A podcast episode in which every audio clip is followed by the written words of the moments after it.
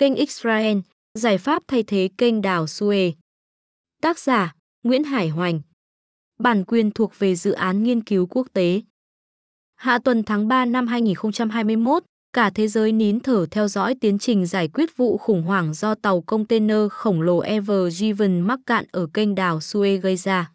Con kênh này hàng năm mang lại cho Ai Cập một nguồn thu đáng kể, bình quân 6 tỷ đô la Mỹ, năm 2020 là 5,61 tỷ đô la Mỹ. Việc nó dừng hoạt động một tuần đã gây thiệt hại cho Ai Cập cũng như các chủ hàng có tàu nằm chờ qua kênh. Hàng năm, có khoảng 19.000 tàu biển chở lượng hàng hóa giá trị tương đương chừng 10% kim ngạch thương mại toàn cầu đi qua con kênh này. Cuộc khủng hoảng Suez đã làm rung chuyển hệ thống thương mại toàn cầu và cho thấy hệ thống này thật mong manh, dễ gặp trở ngại vào bất cứ lúc nào.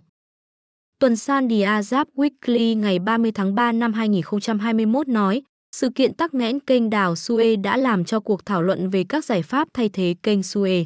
Trong đó có dự án kênh đào Ben Gurion của Israel nối liền Biển Đỏ với Địa Trung Hải, còn gọi là kênh đào Israel, trở nên sôi động. Người Israel coi tuyến đường này là đối thủ cạnh tranh của kênh Suez.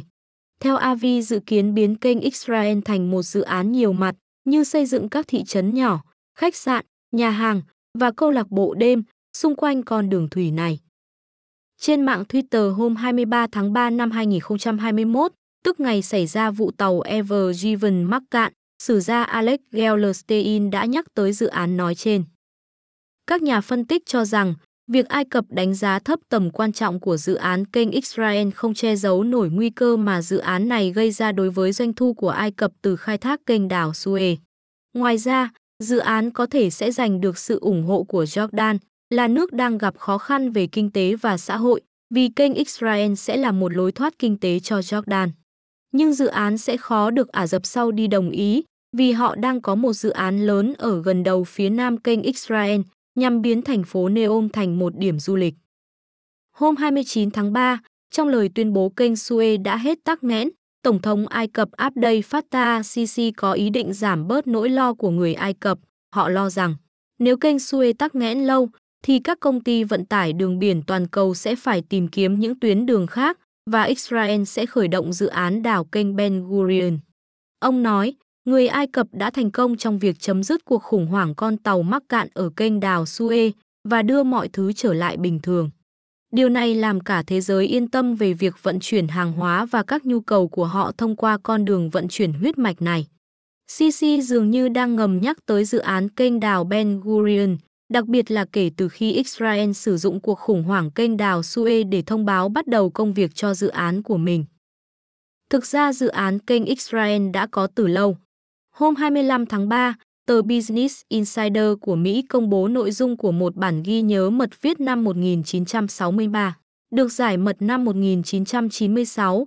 Theo đó, Phòng Thí nghiệm Quốc gia Lauren Livermore của nước Mỹ từng nghiên cứu một dự án dùng các vụ nổ hạt nhân đào một con kênh dài 160 dặm, 257 km, đi qua sa mạc Negev trên đất Israel, nối địa Trung Hải với vịnh Aqaba trên Biển Đỏ.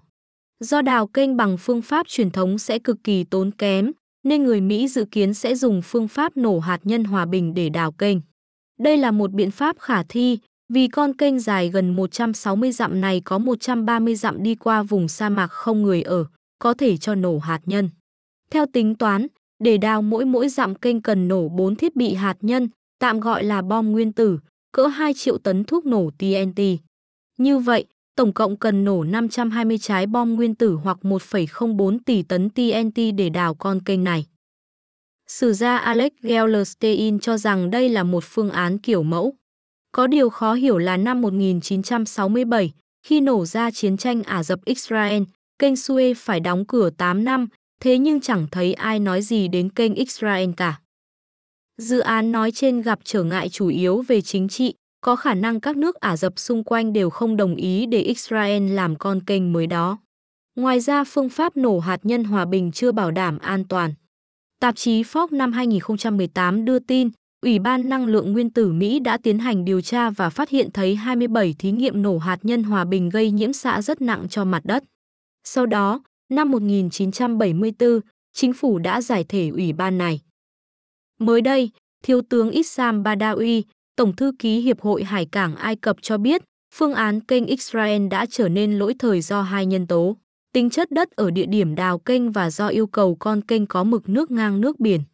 Badawi nói kênh Suez Ai Cập vẫn là tuyến đường biển quan trọng nhất toàn cầu. Trong tương lai không xa, tổng kim ngạch hàng hóa đi qua kênh này sẽ đạt tỷ lệ 12% kim ngạch thương mại toàn cầu, tăng 2% so với hiện nay.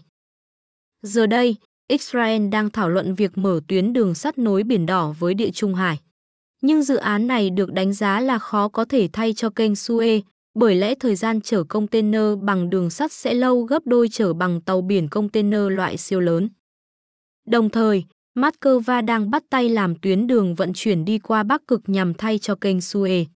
Tổng thống Nga Putin từng đưa ra ý tưởng này. Mới đây, nhân dịp 380 tàu biển bị nằm chờ tại kênh Suez, phía Nga đã tung dự án tuyến hàng hải phương Bắc nói trên ra thị trường và cam kết Nga sẽ bảo đảm an toàn cho tuyến giao thông mới này, cũng như bảo đảm giá thành vận chuyển sẽ rẻ hơn.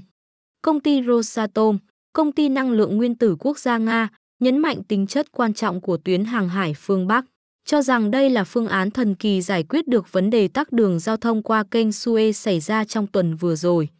Tuyến đường biển này rút ngắn được 40% chiều dài tuyến hàng hải đi từ Trung Quốc qua Ai Cập đến châu Âu, thời gian hành trình bớt được 15 ngày.